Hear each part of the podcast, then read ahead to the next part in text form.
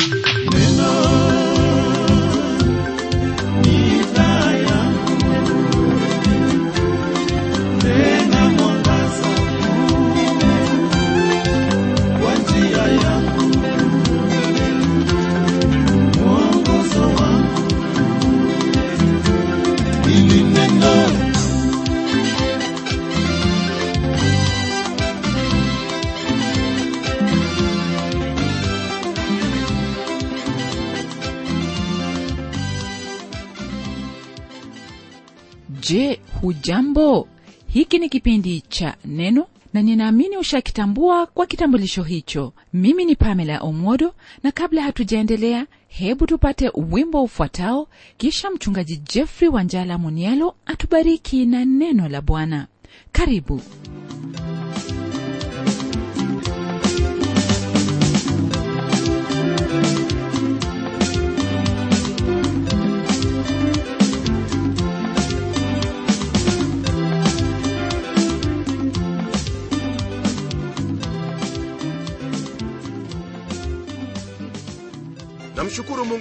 Msikilizaji kwani kila mara tunapokutana wakati huu najua kwamba mungu ametuandalia hayo ambayo ni mema ili tushiriki pamoja hasa kutoka kwenye neno lake yaani biblia. Ni imani yangu kwamba umeendelea kubarikiwa hasa kutokana na haya mafundisho yanayotoka kwenye kitabu hiki cha yakobo. Nami sina lingine ila kukukaribisha ili tuendelee na somo letu linalotoka kwenye sura ya kwanza aya ya tatu hadi 13 nam mtume yakobo bado anaendelea kuzingatia suala la mungu kuruhusu majaribu katika maisha yetu na jinsi ambavyo yanakusudi katika maisha yetu kama watoto wa mungu. Anabainisha wazi kabisa kwamba mungu hayaruhusu haya majaribu kutupata kwa kuwa hivyo ndivyo anavyotaka tu bali kuna kusudi katika hilo ambalo analiruhusu kuyajia maisha yetu. Neno lake bwana latuambia hivi kwenye aya ya tatu.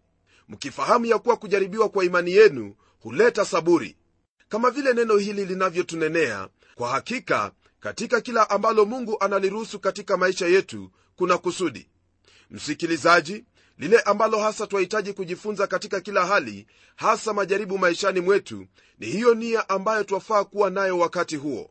Kwenye kile kitabu cha webrania sura ya 12 tulijifunza na kuona jinsi ambavyo mungu huwanidhamisha wale ambao ni watoto wake. Licha ya majaribu kuwa magumu tena yenye uchungu lakini mungu anasema kwamba kuna sababu na kusudi nzuri kuhusu hili ambalo lipo katika maisha yako. Ndiposa kwenye kile kitabu cha warumi sura ya 8 aya hiyo ya 28 neno lake latuambia kwamba nasi twajua ya kuwa katika mambo yote mungu hufanya kazi pamoja na wale wampendao kuwapatia mema yaani wale walioitwa kwa kusudi lake. Rafiki mpendwa unapoona majaribu hayo yamekufinyilia unapopitia katika moto wa majaribu nia ya imani yako ni lazima iwe kwamba mungu ameyaruhusu haya kwa kusudi maalum ambalo analitimiza katika maisha yangu. Nam kwa hili twafahamu kwamba mungu yu kazini katika maisha yetu kuleta hilo ambalo ni bora kama vile ayubu alipokuwa katika shida na majonzi alisema kwamba lakini yeye aijua njia niiendeayo akisha nijaribu nitatoka kama dhahabu nia hii ambayo ayubu alikuwa nayo ndiyo ambayo wafaa kuwa nayo mwenzangu. Elewa hili hasa jambo lililopo hapa ni kwamba lile ambalo lajaribiwa ni imani yako kwa kuwa twaenenda kwa imani na siyo kwa kuona. Waweza basi kujiuliza kusudi la majaribu ni nini? Kwenye kitabu hiki cha yakobo majaribu hujaribu imani hiyo iwapo ni ya kweli au sivyo. Kwa mfano ndege inapotenezwa katika kiwanda hawaanzi mara moja kwa kuiunda bali ni lazima kufanya mchoro wa jinsi ambavyo wanataka ndege hiyo kuwa. Na baada ya hatua hiyo ya kwanza watachukua hatua ya pili ambayo hasa ni kuunda ndege ya majaribu. Lakini kumbuka kwamba ndege hiyo ya majaribu bado haijapaa angani. Kwa hiyo swali ambalo huwa katika mawazo ya wataalamu ni hili. Je ndege hii itaruka? Itastahimili dhoruba na upepo? Ili kuyajibu maswali yao ni lazima ndege hiyo kujaribiwa. Nayo yajaribiwa kwa kurukishwa katika kila hali na baada ya kuonekana kwamba yaweza kufanya kazi katika hali yoyote ile hapo ndipo yaweza kutumiwa kama ndege ya kubeba abiria au mizigo. Na kwa jinsi hiyo basi ndege hiyo inapotumika huleta faida kwa wale ambao wameinunua. Ndugu yangu katika lolote ambalo litakupata ni vyema kwako kuwa na nia hiyo kwamba mungu anaifanyia kazi imani yako ili iwe jinsi yahitajika utu na tabia yako iwe kama vile anavyopenda mwenyewe. Hii ikiwa ni pamoja na kutekeleza hilo ambalo ni kusudi lake maalum maishani mwako kwa utukufu na sifa ya jina lake. Naamini kwamba kama vile ilivyokuwa kwa ayubu wewe pia katika hali zako zote utamtazama bwana na kusema kwamba baada ya haya yote nitakuwa safi kama dhahabu iliyosafishwa kikamilifu. Ukiwa na nia hii basi utakuwa mshindi. Maisha yako yatakuwa himizo kwa waumini wenzako ambao wamo katika shida mbalimbali. Mbali.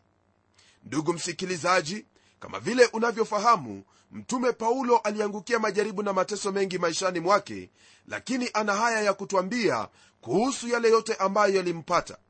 Naye anasema hivi na ahimidiwe mungu baba wa bwana wetu yesu kristo baba wa rehema mungu wa faraja yote atufarijie katika dhiki zetu zote ili nasi tupate kuwafariji wale walio katika dhiki za namna zote kwa faraja hizo tulizofarijiwa na mungu. Maandiko haya ni kwa mujibu wa kile kitabu cha wakorintho wa pili kwanzia aya ya tatu.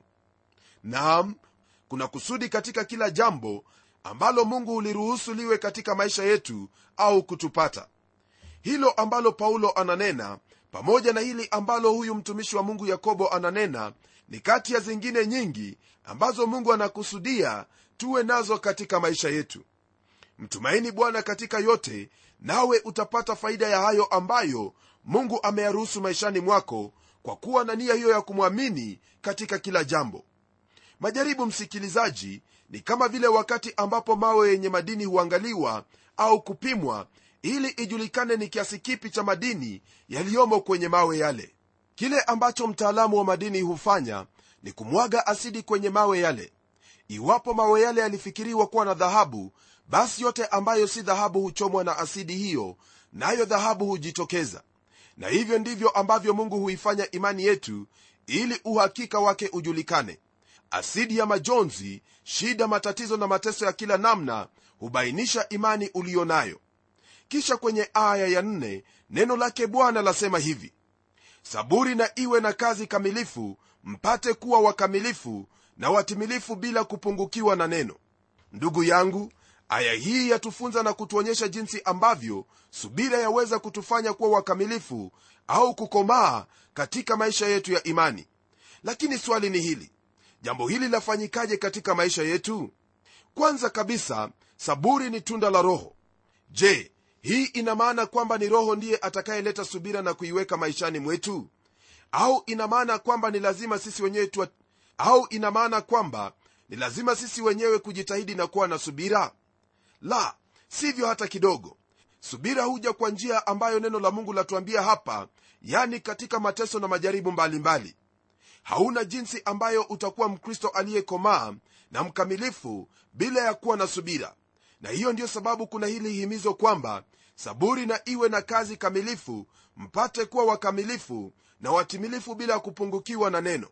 Kwa msingi huu nasikitika kwamba kuna wakristo wengi ambao bado hawajakomaa.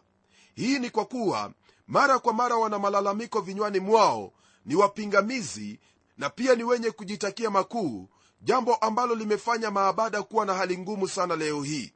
Mtume daudi kwenye ile zaburi ya 131 aya ya kwanza na ya pili alisema maneno yafuatayo. Bwana moyo wangu hauna kiburi wala macho yangu hayainuki wala sijishughulishi na mambo yanishindayo nguvu zangu. Hakika nimeituliza nafsi yangu na kuinyamazisha. Kama mtoto aliyeachishwa kifuani mwa mama yake kama mtoto aliyeachishwa ndivyo roho yangu ilivyo kwangu. Kwa lugha nyingine daudi alikuwa akisema kwamba yeye amekomaa na sasa yuahitaji kuyaacha maziwa na kula chakula kigumu. Alihitaji kula mkate wa uzima. Naam daudi alionja na baada ya kufanya hivyo alikomaa. Unaposoma kwenye kile kitabu cha warumi sura ya tano aya hiyo ya tatu na nne utapata ufahamu kwamba saburi ni mojawapo ya matokeo ya kufanyika haki kwa imani. Neno lake bwana lasema hivi kwenye sehemu hii. Wala si hivyo tu ila tufurahi katika dhiki pia. Tukijua kuwa dhiki kazi yake ni kuleta saburi na kazi ya saburi ni udhabiti wa moyo na kazi ya udhabiti wa moyo ni tumaini. Ndugu msikilizaji hili ndilo hufanyika katika nyakati hizo ambazo huonekana kuwa ni za giza ya dhiki na mateso. Licha ya uchungu ambao waweza kuwa unaupitia ninauhakika kwamba iwapo wataka kukomaa katika imani yako sharti hili ambalo tumejifunza kudhihirika katika maisha yako. Hakuna haja ya kuvunjika moyo kwa kuwa mungu yu pamoja nawe katika hayo yote. Majaribu kama hayo ni yale ambayo mungu anawapa hao ambao ni wake tu na nafikiri kwamba hilo ndilo ambalo mtume anawaambia waumini hawa kwamba wafurahi katika haya yote. Kisha kwenye aya ya tano neno lake bwana laendelea kwa kutwambia hivi. Lakini mtu wa kwenu akipungukiwa na hekima na aombe dua kwa mungu awapaye wote kwa ukarimu wala hakemei naye atapewa. Hekima hii ambayo neno la mungu lanena kuhusu ni hiyo ambayo yahitajika kutumiwa wakati huo wa majaribu. Naam ni kweli kwamba wewe pamoja nami hapa ulimwenguni ni lazima tutapatwa na shida nyingi na matatizo ya kila namna. Lakini lile ambalo ni la muhimu ni jinsi ya kutatua shida hiyo. Je mwenzangu utafanya nini wakati ambapo wakutana na mambo kama haya? Na iwapo ni mtu ndiye anakupa shida na matatizo utayasuluhisha kwa jinsi gani? Hili ndilo ambalo neno la mungu latuhimiza kumwomba mungu dua ili tupokee hekima ya kufanya hilo ambalo li katika mapenzi yake mungu. Hekima ni jinsi ya kutumia maarifa uliyo nayo. Na hili ndilo ambalo mungu atakupa ili ufanye uamuzi wa busara katika kila hali. Ndiposa neno hili la mungu latuambia kwamba mtu yeyote ambaye amepungukiwa na hekima na aombe dua kwa mungu awapaye wote kwa ukarimu wala hakemei naye atapewa. Tunapokuwa na hitaji lolote wakati wa majaribu tuna mahali pa kukimbilia yani kwa baba mungu wetu nasi tutapata hekima hiyo ya kutusaidia kuchagua hilo ambalo twahitaji kulitenda katika mapenzi yake. Msikilizaji nenda kwake nawe utapata hekima ya kukusaidia katika maisha yako. Nayo aya ya sita yaendelea kwa kusema hivi ila na aombe kwa imani pasipo shaka yoyote. Maana mwenye shaka ni kama wimbi la bahari lililochukuliwa na upepo na kupeperushwa huku na huku. Hapa mwenzangu twapata himizo la jinsi ambavyo twahitaji kuyaisha maisha yetu katika kila hali. Sio kuishi kwa shaka wakati huo wa majaribu bali kuwa na imani. Watu wengi huishi maisha ya kusononeka kwa kuwa hawamwamini mungu katika hali zao binafsi. Kuna kijana mmoja ambaye alikuwa kwenye chuo cha biblia. Huyu alitoka kwenye jamii maskini na kila muhula ilikuwa shida kwake kulipa karo. Kwa sababu hiyo maisha yake yalikuwa na wasiwasi kwani hakujua kama atamaliza masomo yake au atayaachia katikati. Alifanya kila kazi pale shuleni ili apate karo hiyo lakini bwana alikuwa mwaminifu kulingana na neno lake na mwisho alimaliza masomo yake. Alipotazama jinsi alivyoyaishi maisha yake kwenye chuo alijuta kwa nini hakuishi kwa imani na kumtumaini mungu katika kila hali aliyokuwa nayo. Angelifanya hivyo basi maisha yake angelikuwa tofauti kabisa kwani angelikuwa na furaha katika shida hiyo aliyokuwa nayo.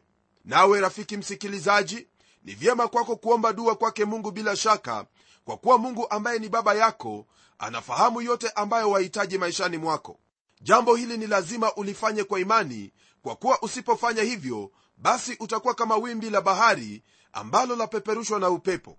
Usiwe jinsi hiyo bali mtegemee mungu katika yote nawe utaimarika katika imani yako.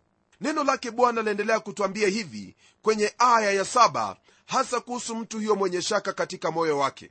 Neno lasema hivi maana mtu kama yule asidhani ya kuwa atapokea kitu kwa bwana. Ndugu yangu mara nyingi kile ambacho humfanya mtu asipokee kutoka kwa bwana ni hali hiyo ambayo mtu hufikia na kuona kwamba yuwaweza kusuluhisha shida zake mwenyewe. Na iwapo basi itakuwa hivyo mungu hana lingine ila kukuacha ili ujishughulikie mwenyewe. Na katika kujitegemea mwenyewe hakuna hilo jema ambalo utalipata katika maisha yako. Basi hili ndilo ambalo neno hili hasa lanena hapa kwa nini usimtwike bwana fedheha zako zote? Kwa nini usimwombe hekima kwa imani ili akupe hayo maarifa ya kusuluhisha hilo ambalo limekupata?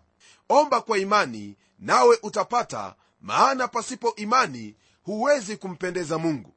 Kwenye aya ya nane ndugu msikilizaji neno lake bwana lasema hivi mtu wa nia mbili husitasita katika njia zake zote. Andiko hili ndugu msikilizaji najua kwamba la kukumbusha israeli ambao walikuwa na shida hii. Hosea alisema kwamba wao walikuwa kama njiwa mpumbavu. Kwanza aliruka na kwenda misri na baadaye akaenda ashuru.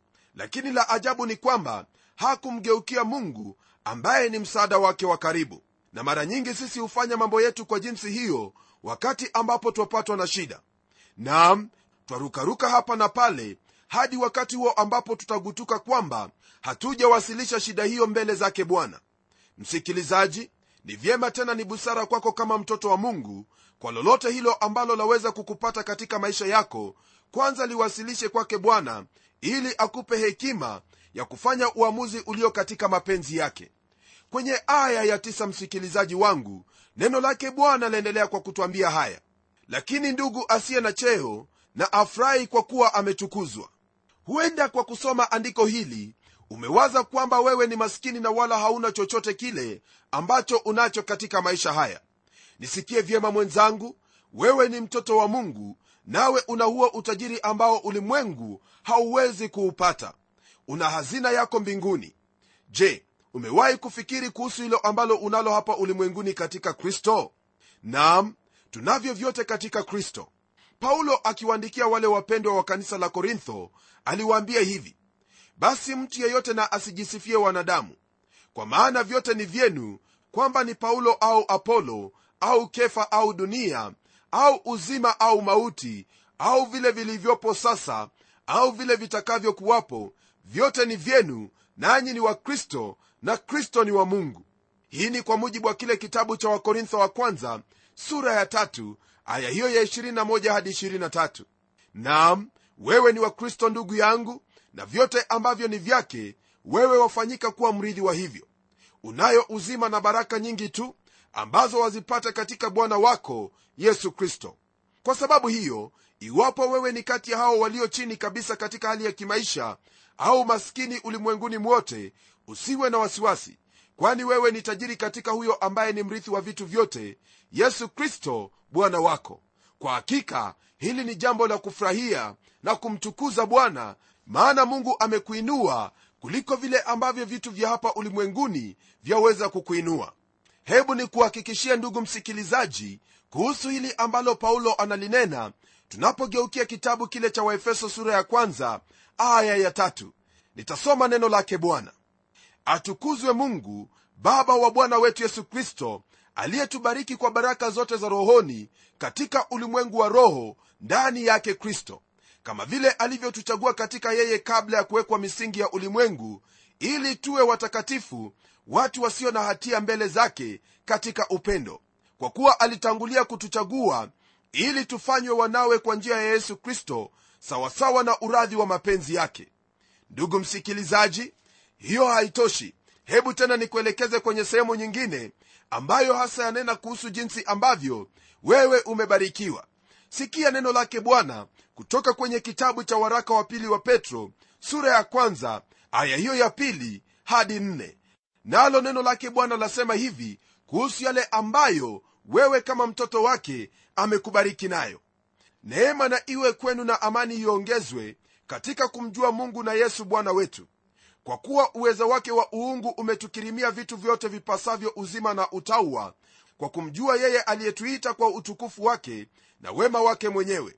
Tena kwa hayo ametukirimia ahadi kubwa mno za thamani ili kwamba kwa hizo mpate kuwa washirika wa tabia ya uungu mkiokolewa na uharibifu uliomo duniani kwa sababu ya tamaa.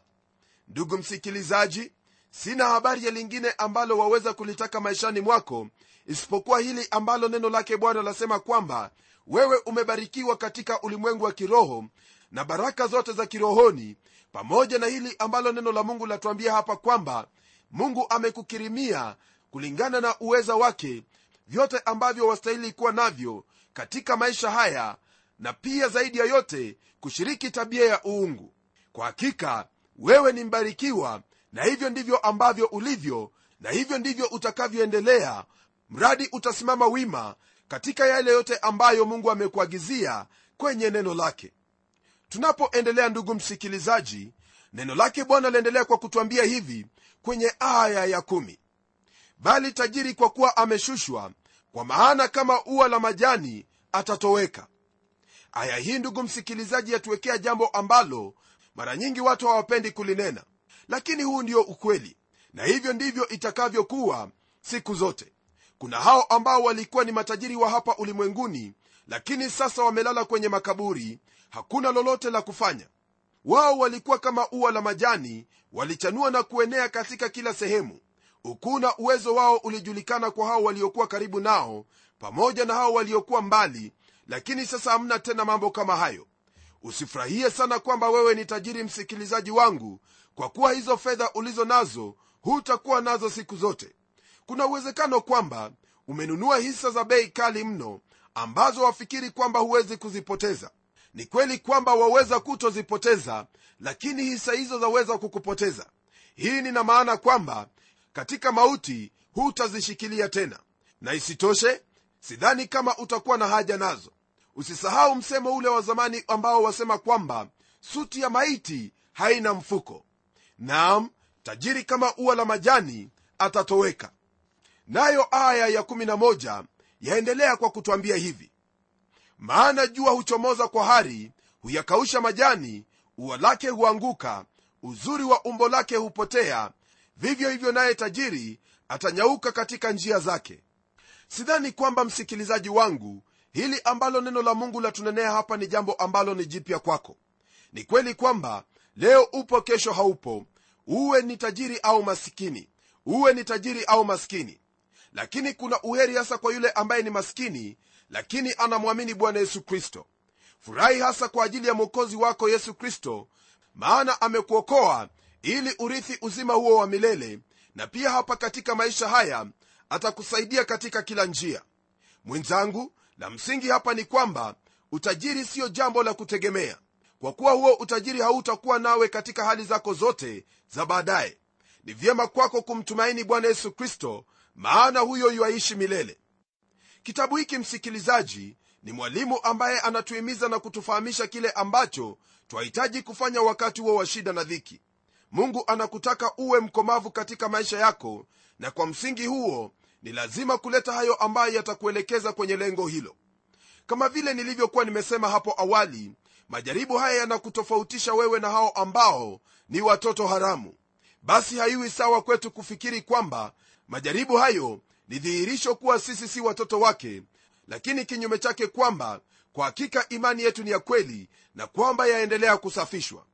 Rafiki yangu kwa msingi wa hili ambalo twalisoma hapa itakuwa bora kwako kuyaangalia maisha yako na ikiwa hauna shida yoyote ile au majaribu basi tafakari sana kuhusu imani yako. Je ni ya kweli au si ya kweli? Kama kuna ishara ya majaribu basi furahi kwa kuwa wewe ni wake la muhimu ni kwako kufahamu kwamba licha ya kuwa yakobo anazingatia subira ambayo mungu huifanya katika maisha yetu hasa wakati huo wa majaribu mungu ana malengo zaidi na siyo hili moja peke yake. Kuna mengi ambayo yameandikwa kuhusu lengo au kusudi la majaribu. Kuna huyo aliyesema kwamba bila mwiba hakuna kiti cha enzi bila siki hakuna utukufu na bila msalaba hakuna taji. Mpendwa ni vyema uwe na nia hii katika maisha yako siku zote maana lolote ambalo litakufikia halitakuvunja moyo. Katika kristo wayaweza yote. Mtegemee nawe utayaona haya yakitendeka. Jambo hili ndilo ambalo twalipata kwenye aya hii ya13 ambayo yasema hivi. Mtu ajaribiwapo asiseme ninajaribiwa na mungu. Maana mungu hawezi kujaribiwa na maovu wala yeye mwenyewe hamjaribu mtu. Ndugu msikilizaji jambo ambalo mtume yakobo anena ni kuhusu hayo majaribu ambayo humvutia mtu ili atende dhambi. Ni jambo la kawaida kumsikia mtu akisema kwamba mungu ndiye kamjaribu. Lakini kweli ni hii mungu hakumjaribu mtu huyo bali yeye mwenyewe kutokana na tamaa yake alivutiwa kwa dhambi hiyo. Na ufahamu wa hili ni muhimu sana katika maisha yako kama mtoto wa mungu. Kwenye aya za kutangulia tuliona na kufahamu kwamba mungu anawajaribu watoto wake kwa njia hiyo ya majaribu. Lakini sasa yakobo anabainisha kwamba mungu hatumii uovu na dhambi ili kumjaribu mtu. Unapochunguza neno ambalo mtume analitumia haneni habari za hali hiyo ya majaribu bali anena kuhusu hilo ambalo mtu analitenda katika majaribu. Kama vile ilivyo kawaida mwanadamu hupenda kumlaumu mungu kwa maafa yoyote yanayompata. Na hili ndilo ambalo twamwona adamu kwenye ile bustani ya edeni akimwambia mungu kwamba ni huyo mwanamke aliyemleta kwake ndiye aliyemfanya kula lile tunda na hivyo kuvunja ile amri. Naye mwanamke bila kusita alisema kwamba ni nyoka ndiye aliyemdanganya. Ila jambo ambalo lilikuwa wazi ni kwamba wote watatu walihusika katika kuivunja ile amri ambayo mungu alikuwa amewaagiza. Msikilizaji waweza kusoma habari hizi katika kile kitabu cha mwanzo sura ya tatu nawe utaona jinsi ambavyo watu hupenda kumlaumu mungu na hata kuwalaumu wenzao kwa lile ambalo wao wenyewe wamefanya. Mara nyingi utawasikia watu wakiuliza kwa nini mungu ameruhusu jambo hili kutendeka? Nam kweli ndiyo hii hapa msikilizaji mpendwa kwamba siye wanadamu twamlaumu mungu kwa hayo ambayo yanatokana na tamaa yetu wenyewe na choyo toka mioyoni mwetu. Kwa mfano wale ambao wanahusika na usafiri mara nyingi kwa ajili ya tamaa ya pesa wataendesha gari hizo za abiria kwa kasi kisha gari zenyewe hawazitunzi. Ajali inapotokea mara moja wanadamu huanza kumlaumu mungu. Hali hilo ambalo walilifanya walifanya wakijua kwamba ni hatari kwa maisha yao. Je ndugu yangu una haki ya kumlaumu mungu kwa vyovyote hivyo? Hauna haki hata kidogo hasa iwapo wewe mwenyewe ndiwe umejiingiza katika janga hilo. Lile ambalo wafaa kujiuliza ni hili shida na matatizo ulio nayo leo hii. Je yatokana na kile ambacho waamini kumuhusu yesu kristo? Au latokana na tamaa na choyo ya moyo wako? Basi ikiwa kwamba ni kwa sababu ya tamaa yako wewe umevutwa na hiyo tamaa na hayo unayoyapitia au janga ambalo limekupata ni kwa msingi huo. Mungu hahusiki hata kidogo na hilo ambalo wewe mwenyewe umevutiwa kwalo kwa ajili ya tamaa yako mwenyewe. Chunguza maisha yako na ufahamu ni nini hicho ambacho cha kuongoza. Ikiwa si bwana yesu basi yote yatakayokupata yatakuwa ni kulingana na hilo chaguo lako. Lakini bwana akikuongoza yote hayo yatakuwa ya faida maishani mwako. Ni ombi langu kwamba mungu atakusaidia ili unapopitia majaribu yale ambayo unayapitia itakuwa kwamba majaribu hayo hasa yatakujenga wewe na yatakusogeza kwake mungu ili uhusiano wako naye uwe ni uhusiano ambao ni thabiti kabisa uhusiano usioweza kutikiswa na lolote lile. Ndugu msikilizaji lakini iwapo kwamba majaribu ambayo utakuwa nayo yatakuwa ni yale ambayo yanatokana na tamaa yako mwenyewe ole wako. Maana kama vile neno lake bwana limetuambia hapa waziwazi mungu hawezi kukujaribu na wala hawezi kutumia maovu ili kukujaribu wewe. Mungu ni mwenye hekima na anajua lile ambalo lahitajika maishani mwako na kwa jinsi hiyo basi yeye anahusika na lile ambalo litakujenga katika maisha yako na kukuinua katika maisha yako maana wewe ni mtoto wake. Ndugu msikilizaji jitazame tena maana unapojitazama na kujichunguza utafahamu ni kwa nini hilo ambalo unalipitia limekuja katika maisha yako. Nitaomba pamoja nawe kwa kuwa mungu wetu yu karibu nasi kuliko miungu ingine yote tena yu tayari kujibu dua na sala zetu. Na tuombe. Baba tena mungu wetu asante kwa kuwa wewe ndiwe mungu wetu na wala hakuna mungu mwingine. Wewe ndiwe mwokozi wetu na katika jina lako bwana twatumaini. Naomba hasa kwa ajili ya ndugu yangu msikilizaji kwamba katika hali hiyo aliyo nayo sasa hivi wewe waifahamu vyema na pia wajua kusudi na lengo lako katika hilo ambalo limempata.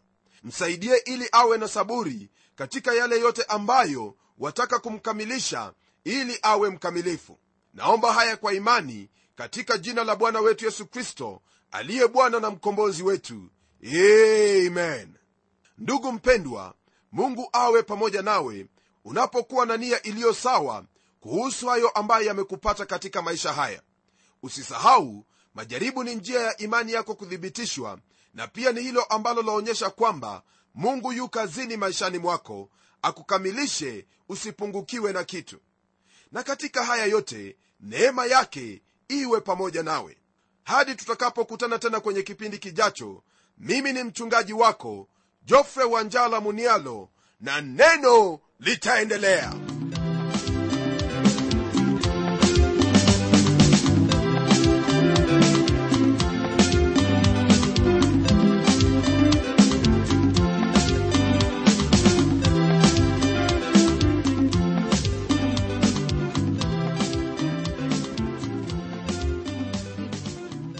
asante sana msikilizaji wangu kwa kuwa pamoja nasi. Na iwapo una swali au pendekezo tafadhali tuandikie barua ukitumia anwani ifuatayo. Andika kwa mtayarishi kipindi cha neno transworld radio. Sanduku la posta ni 21514 nairobi kenya nimengojea barua yako kwa hamu msikilizaji wangu. Na hadi wakati mwingine ndimi mtayarishi wa kipindi hiki pamela umodo ambaye ninakuaga nikikutakia baraka za mwenyezi mungu. Neno litaendelea